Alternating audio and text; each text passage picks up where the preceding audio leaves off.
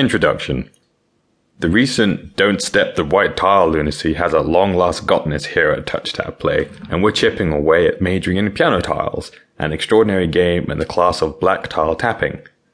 On the off chance that you have previously played the game, you realize that it's to a great degree hard to get a tasteful high score, so we aim to help you with some piano tiles tricks, tips, and cheats that will assist you with achieving that high score you genuinely needed without doing anything unlawful with or in the game. Great old expertise and information. That is the best approach.